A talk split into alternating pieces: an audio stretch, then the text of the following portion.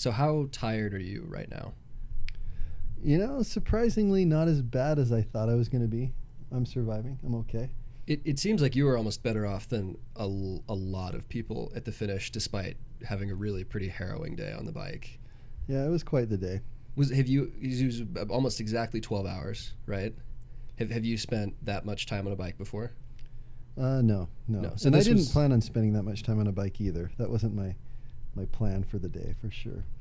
So, it, po- point to point was yesterday. Um, if you're not familiar, you should be. This is the biggest race in Utah, arguably the biggest mountain bike race in the country. I think you could make a really good argument that, if not being the biggest, it's it's the hardest. It's it's um, 72 miles, I think it's more like 76. 76 miles, about 10,000 feet of climbing. 10,600. Yeah, really, really insane race. Uh, this was Dan's second year doing it. Year one um, took about nine hours.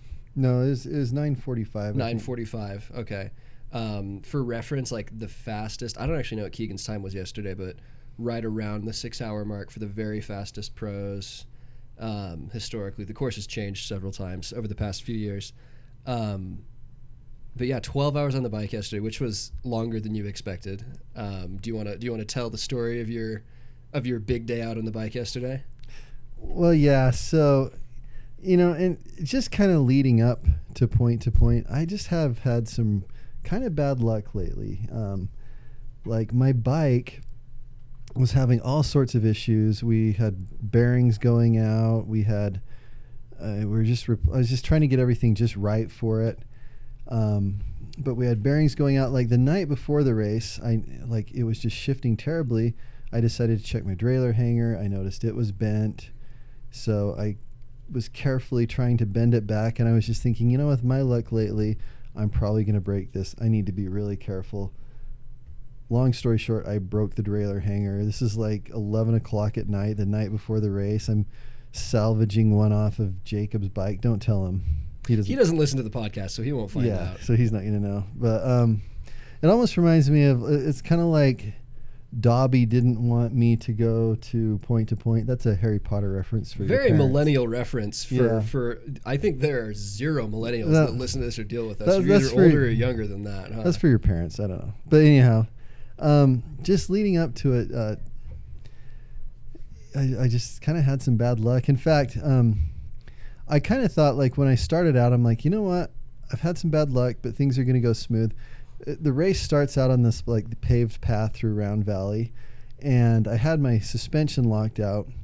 Right before we we're about to turn onto to dirt, I push on my suspension lockout to unlock it to go onto the dirt, and the little ring that holds it on just snaps right there, and and like so my lockout's just dangling, and so I had to start out Round Valley without suspension, and I had to use two hands to unlock it and everything. I'm like, okay, so maybe maybe I'm not going to be as lucky as I thought yet, but you know, I um point to point's kind of my big thing every year. I mean, I pretty much spend all year just trying to be ready to do that, and um, I had a goal that I was going to shave an hour off of my time last year. I've, that's kind of what I worked on all year long, and um, I ended up adding two hours to the time, which which wasn't my goal. Um, so you know, first thing I think I went out too hard.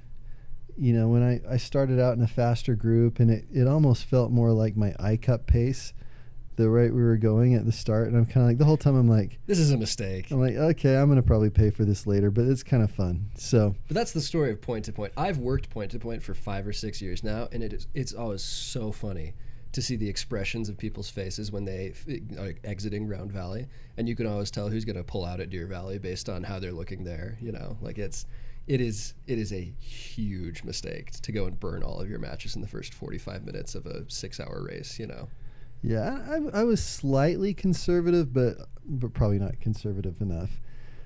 So um, you exit Round Valley, you get on to Prospector, and while I was riding on Prospector, I I felt something fall out of my pocket, and I thought it was a Rice Krispie treat, and I'm kind of like, oh well. I mean, there were like 50 people right behind me, 50 people ahead of me. I'm like, whatever I dropped, it doesn't matter. I can't. I can't stop. And then we should also say like there are people who go in and, and clean stuff up. Like it's it's understood that like if you drop something at point to point, it's not the end of the world. Oh yeah, it's not like yeah. If I would not, yeah, if you were just, just just to clarify, like if you drop something out on a ride, you should you should pick it up. If you know that somebody is, if you've paid two hundred bucks to do a race, and part of that is that they're going to clean it up, that's a different story. Just quick disclaimer there. So, a while later, I'm I uh, I use a lot of salt tablets. They're very important to me. I, I get like to towards the end of Prospector, I'm like, oh, I'm past due for taking my salt tablets. I usually take them in Round Valley. I hadn't taken any yet. It was time to take them. I was past due. I was behind my schedule. I have a little schedule that I keep, and I reached in my back pocket and I couldn't find them. They, I have this big, neat little container that I keep them in. It's, a, it's an M and M's container. It's, it's really cute. We're sad to have lost it. I'm I know I'm gonna have to go buy some more M and M's. I bought the M and M's, dumped them out, put salt tablets in them. That's that's how you know your life's in a good place when you buy M and M's, dump them out, and put salt tablets in. So I've got to go buy more. If that's not a dead canary in a coal mine, I don't know what is. So I'm like, oh no, I don't have my salt tablets, and I'm like, well, I'm drinking Skratch. I'll probably be okay, but this isn't great. So, long story short, I, um, I did fine. Well, actually, uh, on Prospector, a lady wanted to pass me, and uh, which I thought was kind of crazy because there were about hundred people in front of me. 100 people. I'm like, uh, sure, go for it. I scooted off. I got out of the way so she could pass me. I had to put my foot down. When I put my foot down, my leg cramped. I'm like, no, I am not supposed to be cramping on Prospector. This is not good. Cramping uh, on Prospector means you're probably not finishing. For Yeah. the record, like like Yeah. nine times out of ten, when you cramp on Prospector, which are like the first. It's the beginning of, this the race. if Yeah, you that, shouldn't even be tired by now. Yeah, yeah, you're in huge, huge, huge trouble. and and so I went on, and then after I, I did okay. I was feeling decent, not great, um, but after John's, when I started climbing Jenny's, all of a sudden I started feeling that little twinge in my leg, and I just knew cramping was coming on. And when cramping comes on, there's not much you can do. You just kind of have to back down on the power, just ease up. And I tried to just ease up. I tried to drop my pace. I tried to reset some of my goals and basically from that point on, I dealt with pretty much debilitating cramping the entire time. It got to a point where, you know, and I, and I ran into a guy I knew on the trail, and he gave me a couple salt tablets, which which helped a little bit. You know, helped a lot for that. But pretty much the entire ride, I was only able to go, you know, a few hundred yards, and then I would have to stop and stretch and massage the cramp out or just do whatever I can. And it was just, it was just getting, it was really, really painful. My, my leg was in so much pain. And I got to a point where I'm like, I pick up the phone, I call Joe. I'm like, hey, Joe, can you meet me at PCMR? There's just no way I'm going to be able to finish this race. And Joe's like, you sure? I'm like, yeah, I'm sure. Just let's, I've made up my mind. To Um, clarify, I was already at PCMR and had been for a long time.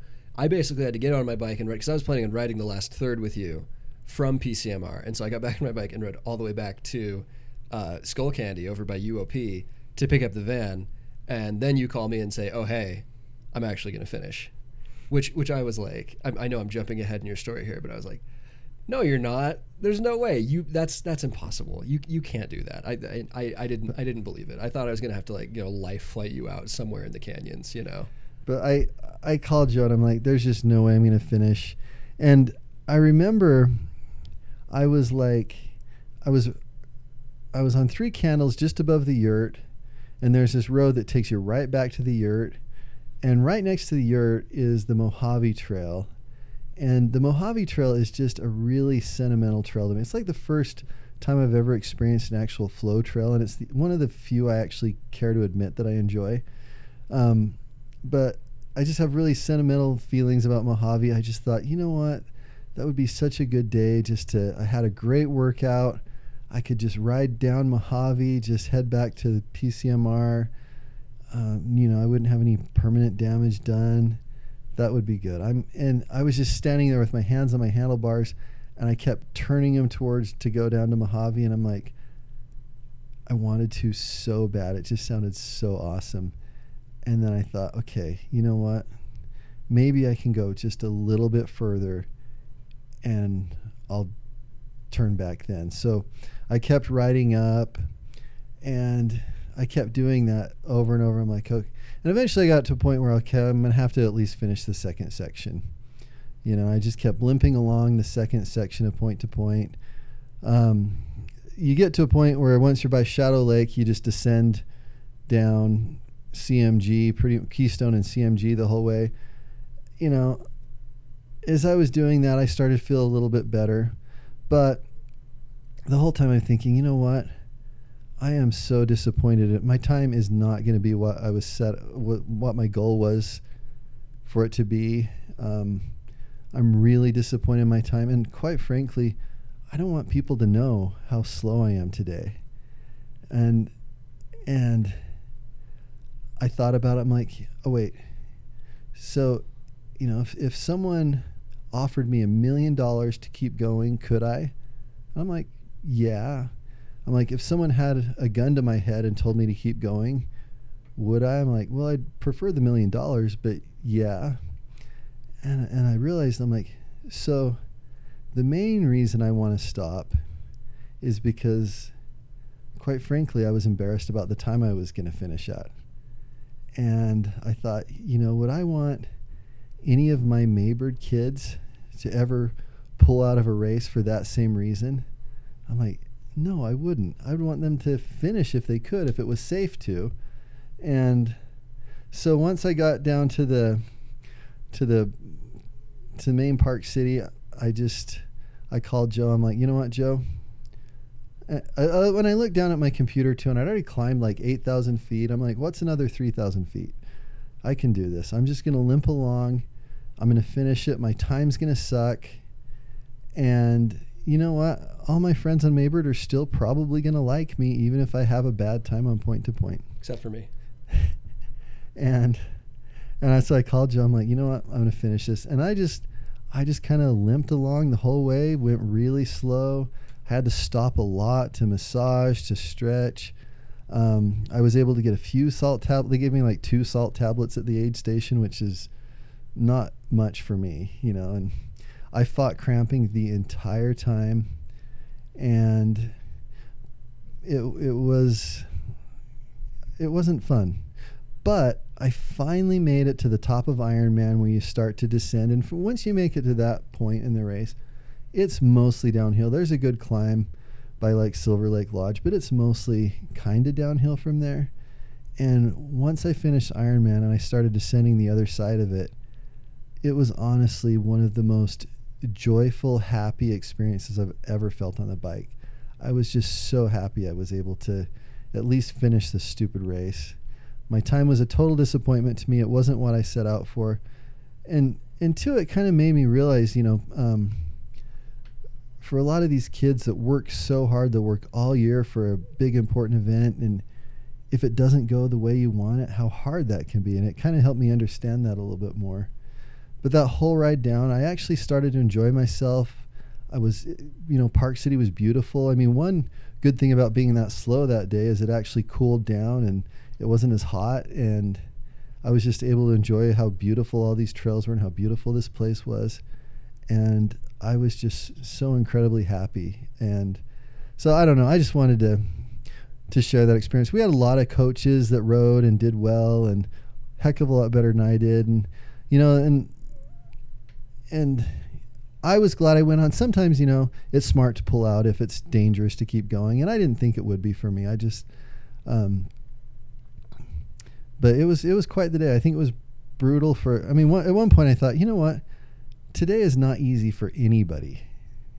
You know, it's it, it's just a brutal day. It was really really hot, and but I, I think I learned a lot, and I'm I honestly can't wait to do it again. In fact, I kind of want to do it again this year with my boys if they'll do it with me, just for a little bit of redemption. I want to do it right, but we'll see if that happens. I don't want to belabor this point, but like we're not saying that like you know somebody who's like in a race and you hit your head on a tree really hard and I was seeing stars and couldn't remember my name but I kept going. That's not that's not what we're encouraging here. If you're heat stroked, that you know, don't you know, please use good judgment. If your legs cramping and it's uncomfortable, you know, we'll we'll give you a pat on the back for finishing, but like, you know, Yeah. I should I just don't want to be in like a deposition someday and like, you know. Yeah. I mean, there's times when it's when you should pull out, but Our you know, I, non-existent I lawyers was advised us to tell you, you know, to use Yeah. common sense and that, you know, mountain biking has risks. Please but I was kind of I was wanting to pull out for kind of the wrong reason, and That is so- a good point. That like I've had, I had my whole senior year of NICA, just every single race. I was like, oh man, I, I thought I was going to be better than this. I'm doing poorly, and like, you know, there, the temptation to like just like it's almost feels like it's better in your head to just not finish than finish poorly. I think I think that's a lot of people's natural impulse, but that's not a good one. You know, like if it's not going well, I think it's still commendable, and I think maybe in some ways more commendable this year to finish. I think it's probably more of a mental challenge to finish this year than last year, right? Oh, last year I was so ready. I the whole ride I felt great. I never really had any dark moments. In fact, I finished it thinking, "Wow, that wasn't that bad." I felt great the whole time. And this year was an entirely different experience and you know, my fitness was the same. It was it was about the same. I had about I was over my goal my goal is to get to 100 CTL before point to point and I did that last year. I did that this year. Um, I took some time off. I, you know, I rested up a little bit before it. I was following a similar nutrition plan. Um, I think the two things that were different was I, I probably went off a little too hard, but but not like last year for point to point. I, I took three salt tablets each hour, you know, and that's kind of on the high end, but um, you know, so um, but other than that, you know, the, the, they were equal. It was just a hot, rough year. So few shout outs we had we had several Maybird folks representing yesterday. Uh, my big shout out is tate, larkin. Um, first point to point um, and do- doing point to point in the middle of, of, of his NICA block. Um, tate looked ridiculously strong all day paced like a pro. Um, huge shout out to tate. Uh, bo foreman was out there. Um, you know i, I uh, bo is, is kind of the king of big hard long rides but i think yesterday was you know I think he Uh, felt it a little bit, which for Bo, he doesn't saying really, something. he doesn't feel much. I was gonna say if, if if Bo's feeling something, the rest of us are in huge trouble. Um, oh, who were the other Maybird folks? So we had? Amy Larkin. Amy Larkin. who- huge shout out to Amy. So I, she started ahead of me, just a little bit, and I wanted to catch her. I never did. She's like she's like a world class athlete. I'm not at all. I wasn't able to, you know. Yeah, that was part of why I went out too hard. But she had a great race. Um, Chris Hull was there. We had, yeah, there were there were quite a If few. you did names. point to point yesterday and we forget you, please don't take it personally. I I didn't interface with that many people yesterday. I was. Um, you know, just working for Dan. So if, if I missed you, I didn't see. it. Shout out to everyone. I mean, shout out to everyone who finished the race or not. Shout out to everyone who tried the race. It's it's a big ol' it's a big ol' event. You know, it, it isn't easy. Um, uh, like even just to like put your name on a paper and you know pay to do something like that. So bravo to everyone you know who who, who took a crack at it yesterday. you know, and I think the best thing about point to point is getting ready for point to point. It's just an awesome event to prepare for. You can't, you really can't fake it. You have to have a lot of miles in your legs to be able to finish. Um, so I really hope that you know a lot of kids, after they graduate from NICA, it's something they plan to do, and and it's awesome because it's something you can do till you're 70 years old. You know, just kind of make that a tradition to to do that. Every- And yeah, It's a good benchmark. Like if you're in good enough shape to take a crack at point to point every year, you're you're you're doing things right. You know, I don't think you have to be, um, but like it's a great like if if you are finishing school. Um, or if you have finished high school and are just kind of feeling lost for something to for the next big challenge, um, like for me, I've been kind of trying to build up, you know, two point to point for years now. You know, like I'm I'm kind of the king of being able to go hard for an hour or two, but really struggling past the three, four hour mark. So I've spent the last few years trying to, you know, push out my rides a little longer. And I'd, I'd love within the next few years here to be able to, to get through it myself. But, um, Yeah, big old crazy thing. And you're right, Park City is cool. Like I was riding around between, you know, having to drop off cars in one place and then ride over and whatever. Um, I was out riding uh, on the road and and I hear somebody coming up behind me and, and someone's like, Hey, can I sneak by? And it's it's Peter Sagan with like three four of his buddies. And I had this moment of like, I'm in a really cool place where I'm like helping service this like 75 mile all single track mountain bike race and a three time cycling world champion goes, you know, like just eat your heart out, Boulder. Park City's cool.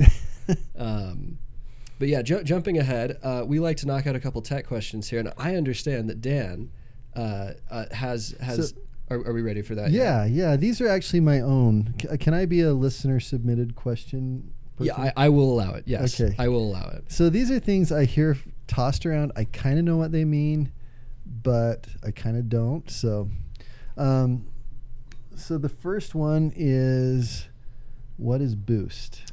boost. So um, we'll start here. Uh, bicycle axles. The, your, the, the axle of your bicycle is essentially the little stick that goes through your hub and that your frame sits on top of, right? And for years and years and years, we used quick release axles on all bikes, on road bikes, on cyclocross bikes, on mountain bikes, on downhill bikes, on everything, right? And and you're probably familiar if you if you have an, an um, you know a, like a rim brake road bike, you'll know it's like a, an, an, an axle that's maybe three or four millimeters thick at most, and then has like a flip chip on the end, like a, like a flip lever on the end, and a little screw on one end. Um, gosh, I don't actually know how long. Maybe 15 years ago, at the earliest, more 10, probably more like 10 years ago, you started seeing uh, what we call a through axle on mountain bikes, and those are three or four times as thick. They are threaded on one, almost always they'll be threaded on one end. They'll have a lever you just spin on the other end. Um, and then instead of having like a little upside down U on either end of your frame, you know, where the wheels go in, you have like a full circle where you basically stick the through axle in through one end and thread it through the other. I think people understand that. Um, and when through axles came out, gosh, I'm trying to remember. Probably, like I said, maybe maybe ten, probably like ten years ago. Um, they all had the same dimension, which was they were about a, they were 142 millimeters in the back and 100 millimeters at the front and road and mountain bikes used the same standard, right?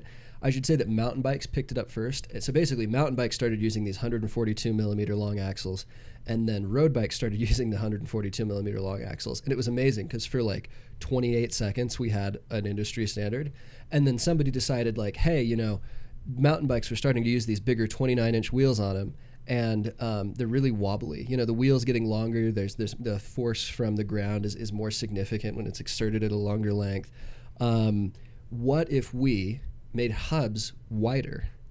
Um, what if we made the spacing between the, the either end of your frame uh, wider, right? Because if you can make it wider, then the spokes basically come out, and it's like if, if you imagine the spokes coming out from the hub and meeting the rim in kind of a pyramid shape, if you increase the base of that pyramid, it's going to make your wheel stiffer, right?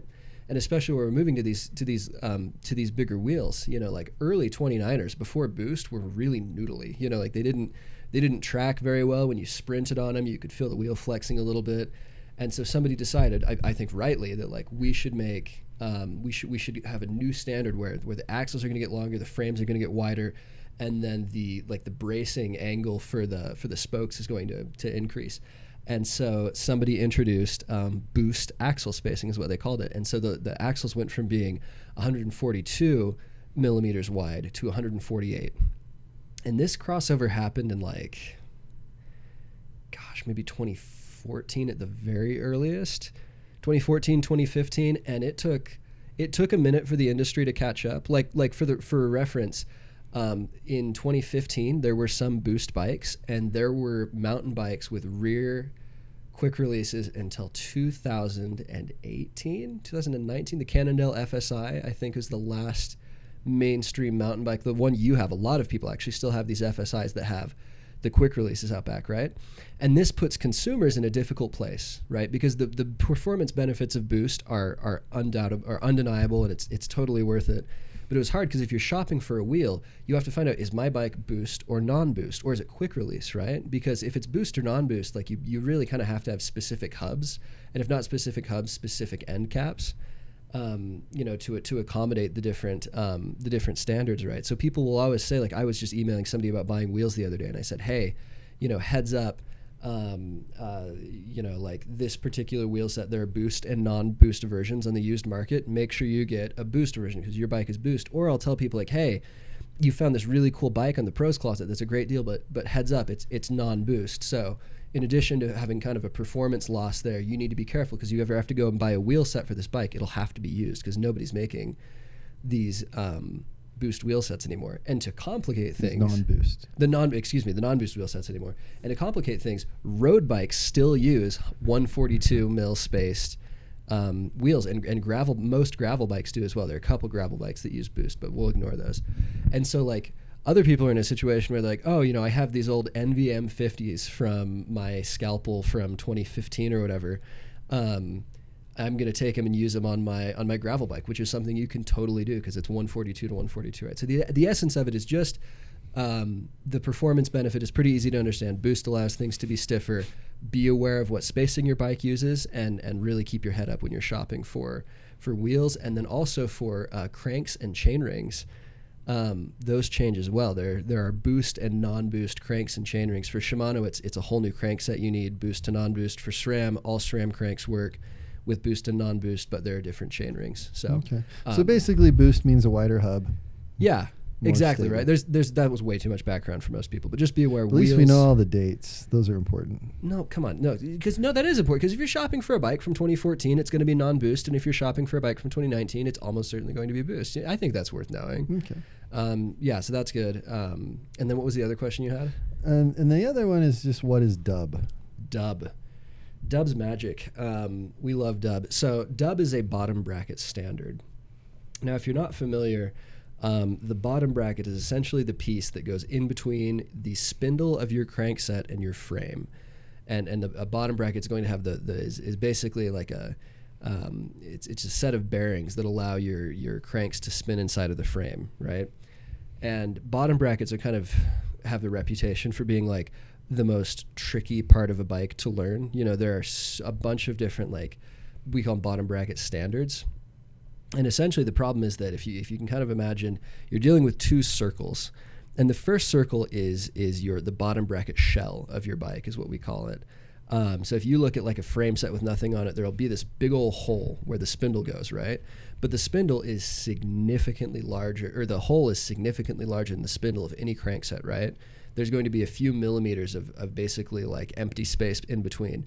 And as the, the essential job of a bottom bracket is to fill that space and to provide a platform for bearings to sit inside so that they can um, so that they can allow your crankset to spin, right?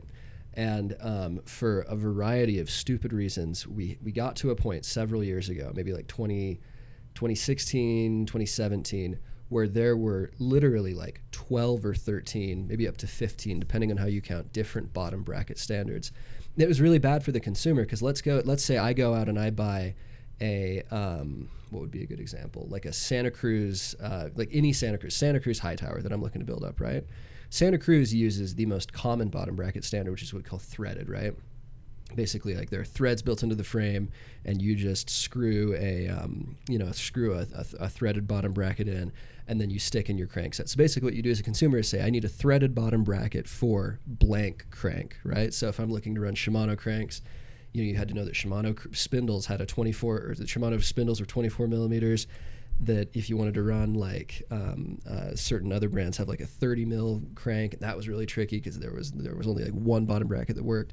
And so SRAM looked at this and said, we are currently offering spin, um, crank sets with two different kinds of spindles um, to accommodate the whole market. And they said, this is stupid. Let's go to one spindle and we will just make a bottom bracket that'll work for everything, right? So dub is essentially the inner circle that we talked about there, stays the same across all SRAM cranks. They just called it dub, right? I don't remember the exact measurement, but basically you went from having BB30 um, SRAM cranks and 24 mil SRAM cranks to just having um, a dub, right? We call it the dub standard. And then it was like all you had to do is you got your dub crank, and then you just looked at SRAM, made all of the different dub bottom brackets, and you could say, hey, I'm going with a Pinarello, so I need an Italian threaded, or I'm going with a Yeti, so I need I want to say that was like a like a BB86 or something. Um, so it es- essentially dub is SRAM's universal mountain bike bottom bracket standard.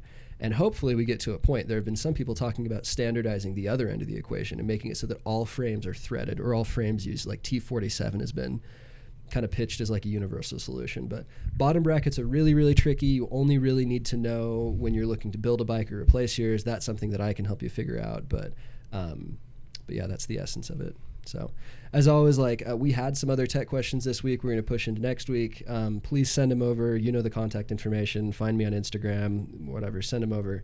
And um, I think we're at like half an hour now. Oh, wow. Probably a good time to hop into to the kind of meat and potatoes of the episode, huh?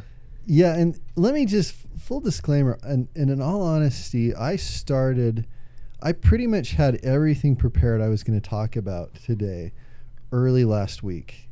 I'd already written down all my notes, and I'd already decided what I wanted to talk about, and and I, I wanted to talk about hydration, and I didn't I didn't decide this yesterday. I decided this about a week ago, but interestingly enough, I did a a very unintended n equals one experiment on the value of hydration yesterday, and I made some very non-surprising findings. But what Dan's trying to say is he didn't. He wasn't like 11 hours into point to point yesterday. He's like, do you know what we should talk about tomorrow?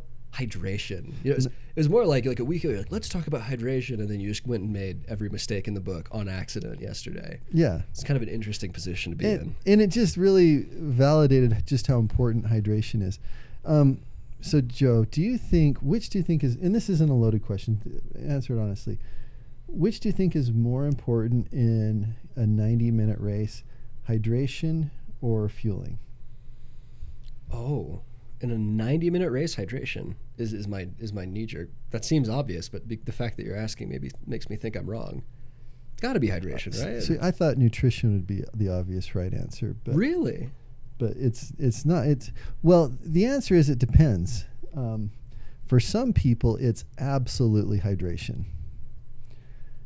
I think it'd be for me. Like I didn't, I didn't really fuel in NICA races. I never felt like I needed to and something that intense. But like, is this, is this, is this controversial? I thought hydration was obvious. Oh well, no, I thought I thought more like nutrition. was- Really? Like, you think you could go an hour and a half in a mountain bike race without drinking? Okay, well maybe not, but but so next week we're going to talk about fueling. I just completely tore apart the whole intro to your hydration yeah, I shtick here, thought didn't I? I thought you were obviously going to say. Hey, let's fueling. let's do another take. Let's do another take. Okay, ask me, ask me the question again. Okay, which do you think is more more important, hydration or fueling? Over over an hour and a half, it must be fueling. Surely that is Oh. the only reasonable answer to this question. No, But there you are wrong. no.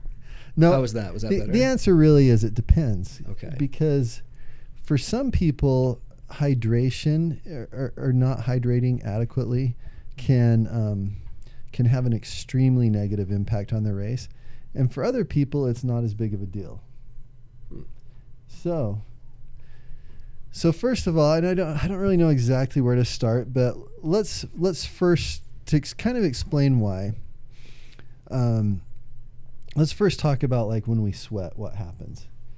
So So I actually have a question here. Yeah. As, as a lead-in, like I assume and I know that when we're sweating, we're not just losing water. S- Sweat is more than just your body shedding water. Because I know that salt, s- sweat is salty, right? That you t- it tastes salty. You know. okay, maybe like when my maybe. girlfriend kisses me on the cheek after a bike ride, she always complains like, "Oh, you're all salty, right?" It's like there's more stuff coming out of your body than just water, right? That's exactly what we're talking about. Is that like about. a perfect segue? maybe too good. I should charge you for these, huh?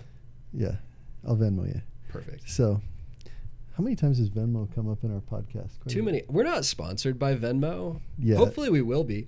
I love Venmo. Dan, is there a more convenient way to transfer funds with minimal fees and maximum security than Venmo? Okay, stop it. Okay. All right. I totally even forgot what we were talking about. Oh yeah, so like so when we sweat, so basically, sweating. How we co- how our body main regulates its temperature when it's hot outside is really through our blood because our blood contains plasma, which is mostly water, and that makes up you know much of the much of our blood volume. And when our body gets hot, the blood circulates through our body, and and water is kind of like a, a heat sink. You know, if it's like 50 degrees outside, you're fine. But if you're in 50 degree water, you freeze because the the water just absorbs that heat from you and takes it away and you just you can't maintain temperature when you're water. And so when when the, when our blood circulates through our muscles, it takes the heat from those muscles and it basically takes it away and transfers it to the surface of our skin where that blood plasma leaves as sweat. And so, you know, and then when we sweat, it also has the evaporated cooling effect too, which also helps keep us cool. So, really it's our blood that keeps us cool. And and as we sweat, you know, that's basically our blood plasma that we're losing as sweat. So our blood plasma levels drop as we sweat. What does that actually mean? Like your blood, pla- just because it becomes more or less dilute depending on how much water's in your system and how much you're losing? Well, it just means that you're losing it and it's going to go down. But so for some people, that's a big, huge deal, and for other people, it's not. And I'll explain why. But first, let's just talk a little bit about osmosis. You've heard of osmosis, right? Uh, yeah, like that was like the one science lesson that I finally just gave up in high school and was like, you know what, I don't understand science. It's, okay. Talking about reverse osmosis water, I've heard that. That's like a, it's like everyone's favorite science term that no one understands. Yeah, I don't even know what reverse osmosis means. I, I should look it up. It means that you should pay seven dollars for a bottle of water, is what I've learned. Okay. So if I had a bathtub and I filled half of the bathtub with really, really salty water and the other half of the bathtub with pure, clean water, what would happen to the water? Would it would they just kind of stay? Would the, the salty stay on the salty side and the freshwater stay on the freshwater side, or what would happen? Intuitively, I want to say that they would mix and that you would, the the salty part would become less salty and the, and the the pure part would become more salty. Seems intuitive. yeah, and that's right. Questioning everything. Was that right? Yeah, that's Oh, right. thank See, it wasn't okay. a trick. Not Woo. all my questions are trick questions. Okay. Just that fueling hydration one was. Okay. So, so yeah, what what happens is the fresh water is attracted and and moves over to the salty water, and eventually the whole bathtub would become a more diluted salty water. It would become uniform saltiness. Yes. And that's because the fresh water is is drawn over to the salty I, water. I kind of imagined that it would be the salty water just spreading out and, and intermixing, but so it's it's the other way around. It's Mhm. the it's the salty water sucks in, almost like it like if, if like it's it's like a vacuum sucking everything into it, right? Is it the same sort of like? I don't know if I'm asking questions you don't know the answer to here. I, we well, do not. I mean, that's exactly what this. that's exactly what osmosis is, because you have like, well, you have there's there's three types of solutions. There is a hypotonic solution, and and and these refer to like if you're comparing one solution to another solution, and so there's like a hypotonic solution, which is a lower concentration, a hypertonic, which is a higher concentration, So we're talking like we're we're speaking in relative terms here, in right? relative terms. And and there's an isotonic which the two are equal in in their concentration of, of basically dissolved solids. Um, and so what happens when a so you have salty sweaters and non-salty sweaters okay? If a non-salty sweater's out doing a workout and they sweat a lot and sweating is really good. If you're a good if you can sweat well that's a good adaptation for endurance sports is Oh, being sweet. I must have great no adaptations. you kind of don't though we'll explain that later but not. but um, if you sweat, that's good because it helps you regulate your body temperature. Well, I mean, a lot of times men are usually usually sweat more than women, which helps them sometimes regulate their temperature better outside. But yeah, sweating is good. It, it helps us keep cool. It's it's that blood which cools our muscles, which comes to the surface, and and the blood plasma leaves as sweat, which also has the evaporative effect. So you're losing that you're losing that water in your blood, your blood volume's going down. For a non salty sweater, what happens is we're mostly made of water, right? We all know that we're the, a huge percentage of our bodies is water. Most of that water is actually bound in our cells. And the rest of it is there's some that's like in in the area between our cells, and then there's the water that's in our bloodstream, and that's where most of our water is that we're made out of. So when a non-salty sweater sweats, their blood plasma volume drops, but through osmosis, because through osmosis the the water from their bound cells can move freely over to their blood plasma. So they can maintain their levels of blood plasma while they're exercising and and wouldn't really notice a drop in performance if they dehydrated. Okay, so on the other side of the equation, though, a very salty sweater, this is something they'll need to. They're, they're basic. They're losing something that needs to be replaced, right? So, so if a salty sweater, when a salty sweater sweats, they also sweat along with the water. They sweat a lot of salt, which, and then, which dilutes. It, it basically dilutes the salt concentration in their blood. So the the water in um, so the, their blood isn't as salty as it would be if they were a non-salty sweater. And so the water in the cells doesn't want to, you know, because of the bathtub example, the water in their cells doesn't want to move over to the blood plasma because it's it's not very salty. You know, it doesn't move that direction. It would only move that direction if if the cell was less saline, correct? Yeah. Okay, that makes sense. Yeah. So so when a salty sweater sweats, the blood the the water that's bound in our cells doesn't move over into the bloodstream so their plasma volume drops and remains low and and if if if this person if the salty sweater was just to drink water that dilutes their that dilutes the, the sodium content in their blood even more. And and one thing that happens is they don't ever their thirst isn't ever really quenched. They can just drink water and drink water and drink water and it really doesn't do much.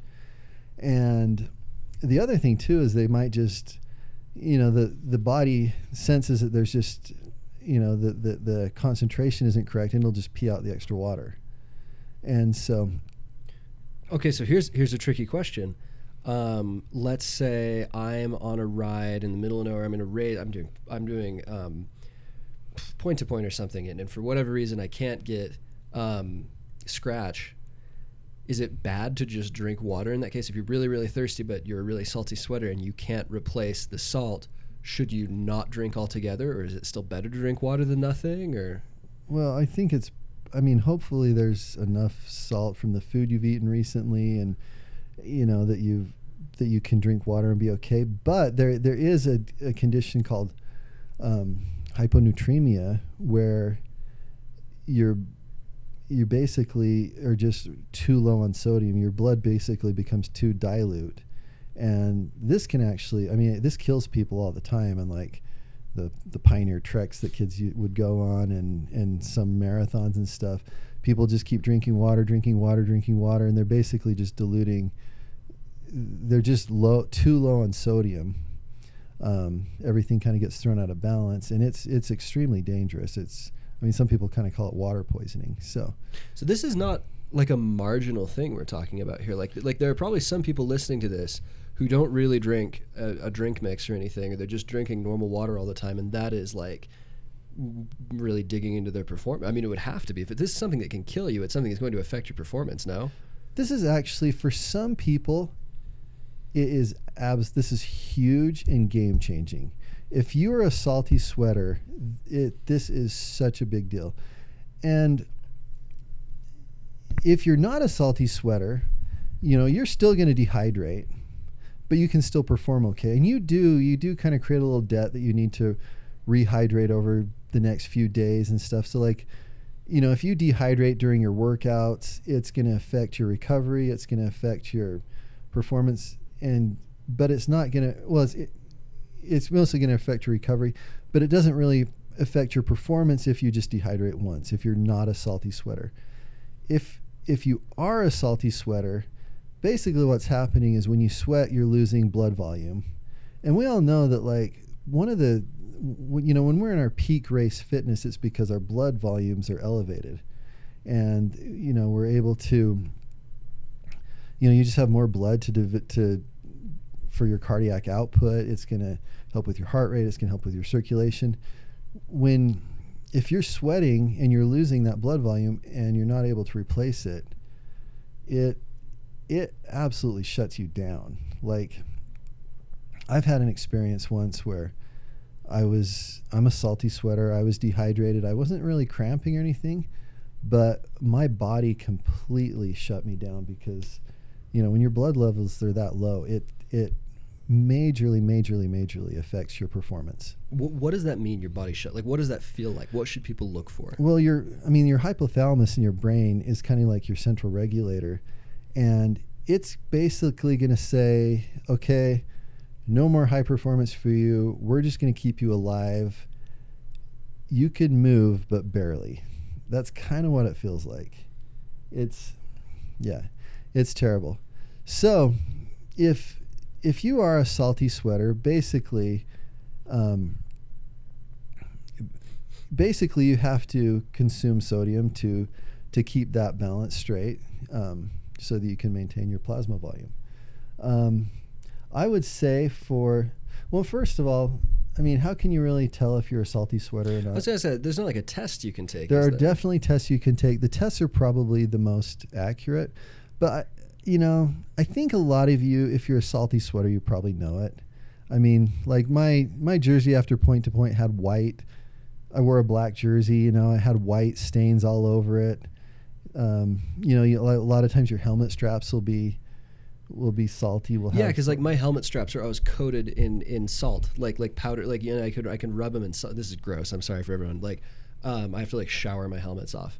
Um, but like I, I kind of because everyone's sweat is somewhat salty, right? Like Yeah. nobody sweats pure water, right? yeah. And it's not. It's also not just salt that you're losing, right? Don't you also lose potassium and other stuff Not in your really, sweat? no, because because the potassium in the magnesium potassium in your cells, it tends to stay in your cells, and you really you lose very very little because it's like the sodium potassium pump or whatever.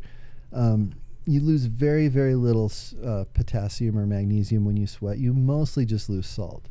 You get the, I mean, you can be low on like magnesium and potassium, but that's more like your diet. That you know, it's not so much because you're sweating it out.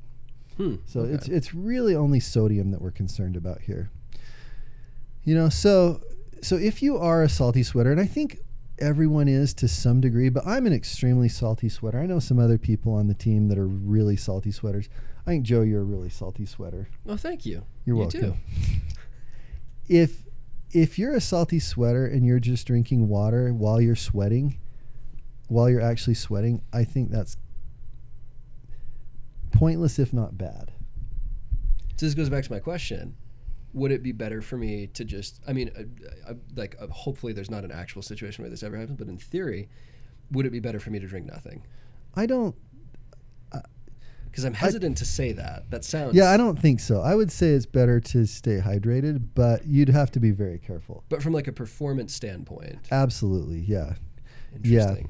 And so so I think and here's just kind of a, a, a takeaway real quick is like if you I think for most people drinking drinking like a, a Skratch type solution or something similar so Skratch is very mild. It only has about it only has about 20 grams of carbs and about 300 milligrams of sodium.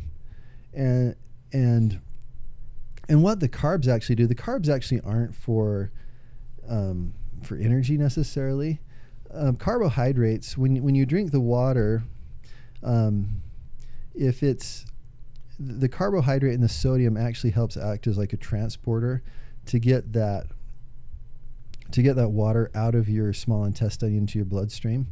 And and these type of drink mixes they, they they're isotonic. They're not hypotonic. They're not hypertonic. They're isotonic. And if you can drink if you can drink something that's that's isotonic it's very very very quickly absorbed into your bloodstream so you would see almost immediate improvements in in how you're feeling um, so yeah so so really i would say for most people just assuming most people at least sweat a little bit of salt i think drinking like when you're when you as long as it's hot enough that you're sweating, I think you really should be drinking like a Skratch mix. And more is not better. Like there's there's some like Gatorade is is hypertonic.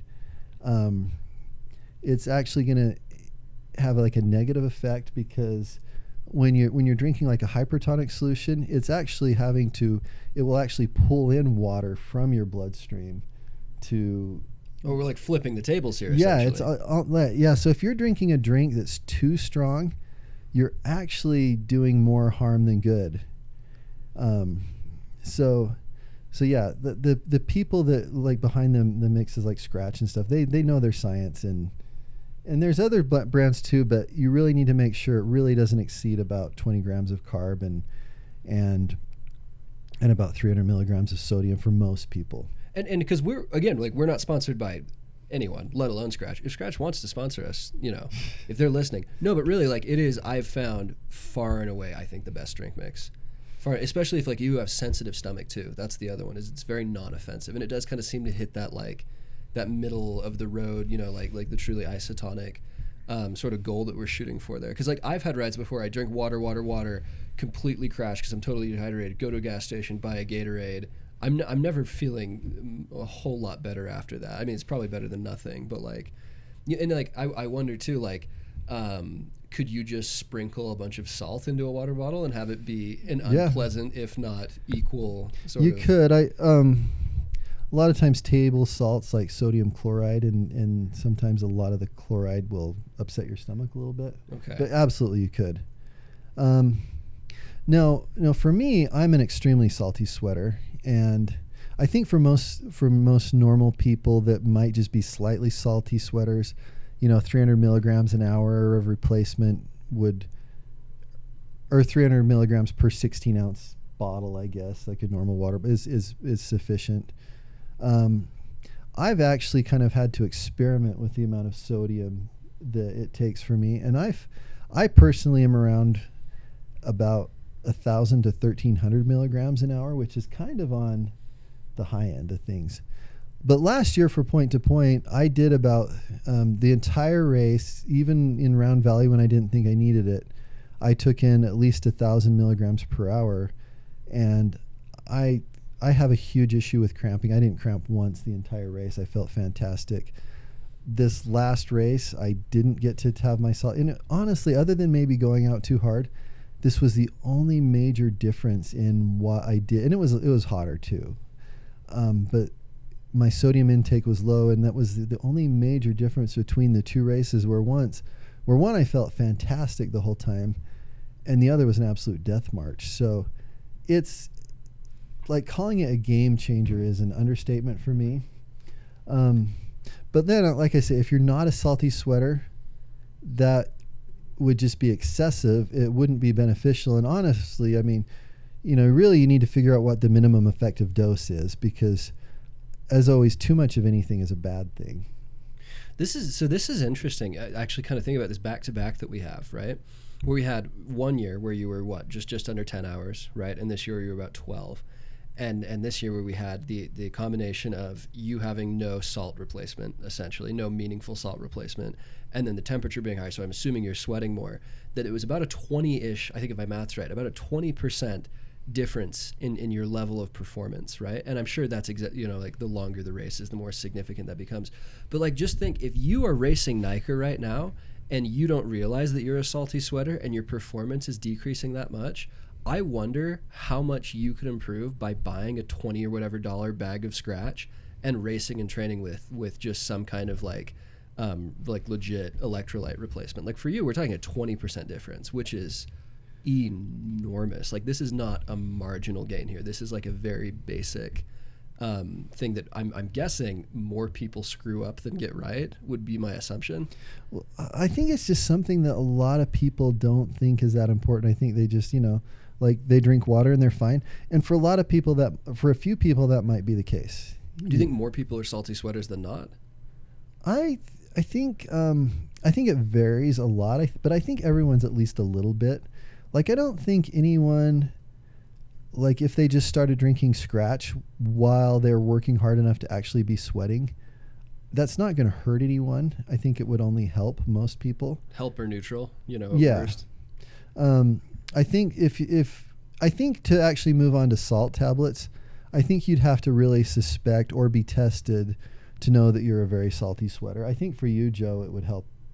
It would be a game changer for you. Oh, like I mean, you look at Dan I's jersey after, and I should I I'll post like a picture on Instagram or something, a really gross picture of what my helmets look like after a month of riding, where it's like there's literally like a, a thick layer of salt caking all over everything, you know. Yeah, I, th- I think before you actually move on to salt tablets, I think you would need a pretty good idea that you're a salty sweater. Because we should say like if you're not a salty sweater, or if you if just like a normal person started taking salt tablets all the time, you're gonna have like a heart attack. You know, like that's it's it's something that like make sure that you need it. But if you do need it, like yesterday, this is again this is not marginal. This was a huge deal for you yesterday. Like losing those salt tablets should have ended your race. Nine times out of ten it would have. Like bravo to you, but like for actually pulling through yesterday. But like, you know, you were in a really bad position. It sounds like with that level of cramping, and you probably probably did some damage too, right? Yeah, I'm a little sore. You know, and if you're not like if if you're like working out in a beautiful fall morning and it's cool and cold and you're not sweating at all, water is fine. And you know, throughout the day, you know, water's probably the hydration method of choice. But if you're actually sweating, I, I, I do think that there's going to be some benefit in using a healthy drink mix. And a lot of drink mixes out there like Gatorade, and there's a few others like Maurten or I. A lot of these I'd compare more with like a gel. Um, I love what Stacy Sims says. She she says that your basically that your food should be in your pocket and your hydration should be in your bottle. You know, really, and I even know a lot of pro riders will put a lot of carbs and a lot of like really really high concentration of carbs and into their bottles to drink and you have to know that that's not as effective at hydrating you because because of it's going to actually pull water from your bloodstream they're doing it more it's it's you almost just think of that more as like they're taking a gel and they just do it in their bottle And it's like that's the only way their stomach's going to tolerate. Like no but they have to train their stomachs to Yeah. i do not recommend that to our if you're listening to this podcast, that doesn't apply to you. Yeah, the you- pros know what they're doing. your your pro. bottle should be to hydrate you and your food should be in your pocket Okay. and that way you know that way you can kind of gauge it better too you know if, if uh, you know and that's kind of why i like salt tablets too because when it when it gets really hot and it's starting i'm starting to sweat i can start taking more salt tablets. I don't just have this big concoction in my bottle that's supposed to do everything for me. You can kind of control it a little better. So one um, another thing too just changing gears only slightly remember how we talked about how um, how really it's our blood that cools us down? You know, it comes through our muscles, takes the heat away from the muscles, releases them as sweat. I think really with with hydration, regulating our temperature for most NICA riders is more important than worrying about dehydration, because you'll get dehydrated during a race and then, um, you know, you'll rehydrate later and you'll recover from it. and You'll be okay. It's it, it's more important really for regulating our our core temperature. Um, it's really our blood volume that does that. And I see so many riders that they won't drink during a NICA race, but they'll take a bottle and dump it on their head. And and that's great and all. I, I do the thing with like a with like a dump bottle. First of all, don't ever dump them like on your head because then it runs down your eyes and gets in your glasses, makes you. You can dump the dump bottles feel good, but they're only effective as long as it gets your clothing wet and your clothes remain wet, because then you get some added evaporative cooling. It makes you feel a little better. It really doesn't last that long. I'm all for it, but I usually recommend um, just squirting enough on your clothes so that your clothes stay wet. So, and you don't just have to do that in the feed zone. You can, you can while you're out riding, squirt a little water down your back. Keep your clothes wet. If you keep your clothes wet, if it just gets on your skin, it's going to dry, and you're only going to be cool for a short little time, and it's really not going to have a big effect on your core temperature. But if you can, like, while you're riding, just take your bottle, get a little more water than you think you might need. Um, just kind of squirt like Nino always kind of squirts his hips. You squirt down your back. You just try to keep your clothes wet, and and that'll help regulate you. But really, it's the it's the hydration that you take in that keeps your blood volume high, and and that blood volume is what's going to make it so you can it, it's going to circulate throughout your body cool your cool you down and then it will exit as sweat. So it's really your hydration that keeps you cool. And so yeah so you're going to be better drinking the water than dumping it on you but you can do both but like I like what we've done in NICA feed zones in the past, where like you know you grab a bottle, stick it in your bike, grab the second bottle, and like the second bottle has the cap open, you know, dump it on dumping on your jersey or whatever. Um, you know, especially especially where it's hot and it's getting hotter. You know, like most of these NICA races are, are blazing hot. It's pretty rare to have a NICA race where these kids are going out in something under 80 degrees, I would say, in my experience. Of the NICA races I've been to, it seems like the majority of the time, high heat is a factor that you're dealing with. Yeah. But just remember, hydrating well is what really actually keeps you cool. It actually keeps your core temperature cool. If your core temperature overheats, you're going to get shut down. Um, so make sure you're drinking, make sure you're hydrating. If you think you might be a salty sweater, um, you might need to do some salt tabs. I think most people, at least like an isotonic drink mix, is never a bad idea. I think it's probably going to help 95% of you. Um, and for some people like myself, it's it's an absolute game changer. I mean, cramping. I want to do a whole podcast on cramping but cramping, and this is probably only for old guys, it's it's absolutely debilitating. There's nothing you can do once you start to cramp. It it shuts you down.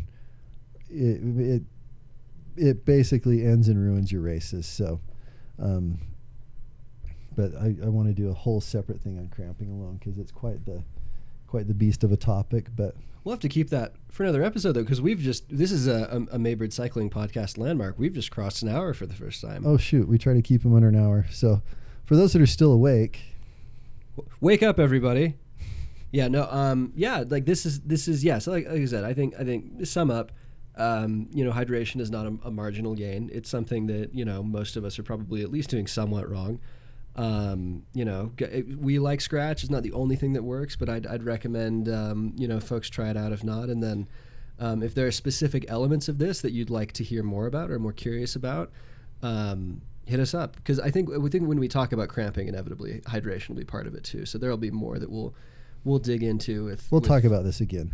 well, yeah, come come come back again soon. Cramping cramping will come soon, and uh, as always, you folks know where to send questions. Um, you know, and we'll do our best to tackle them as soon as we can. All right, thanks, folks.